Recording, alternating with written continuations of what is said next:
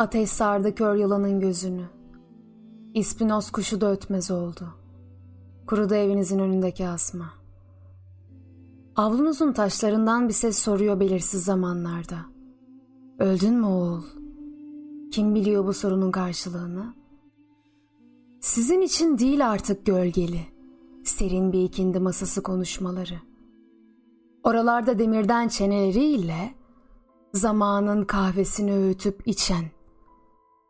Bir yudum kahveye, bir yudum acı.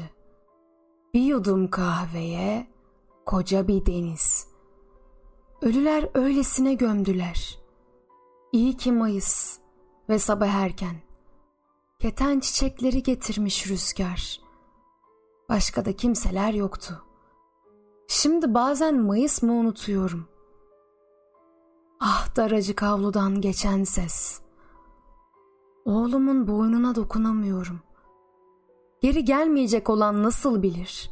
Ve oradan vururlar. Denizin yüzü ürperiyor. Nereye gidersen git. Seni tanıyorum. Kahırlanma baba. Demir kapılar ardından iki türkü şimdi erisir. Biz o türküleri tanırız. Türkiye kurşun sıkılır mı? Unutma baba, onun arkadaşları var. Altın Eylül ağaçları gibi genç kızlar alnını çiçeklerle donatırlar. Çiçeksiz düğüne gidilir mi? Yaşamanın savaşçısı çocuklar tez ulaştırırlar onu güneşe. Güneşle balçıkla sıvanır mı? Açarmış eski kitabın sayfalarını.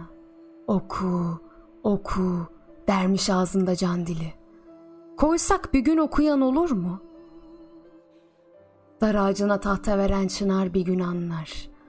Bayrağı taşıyan düşerse onu taşırlar. Son yoksul çocuğun yüzü gülünceye kadar.''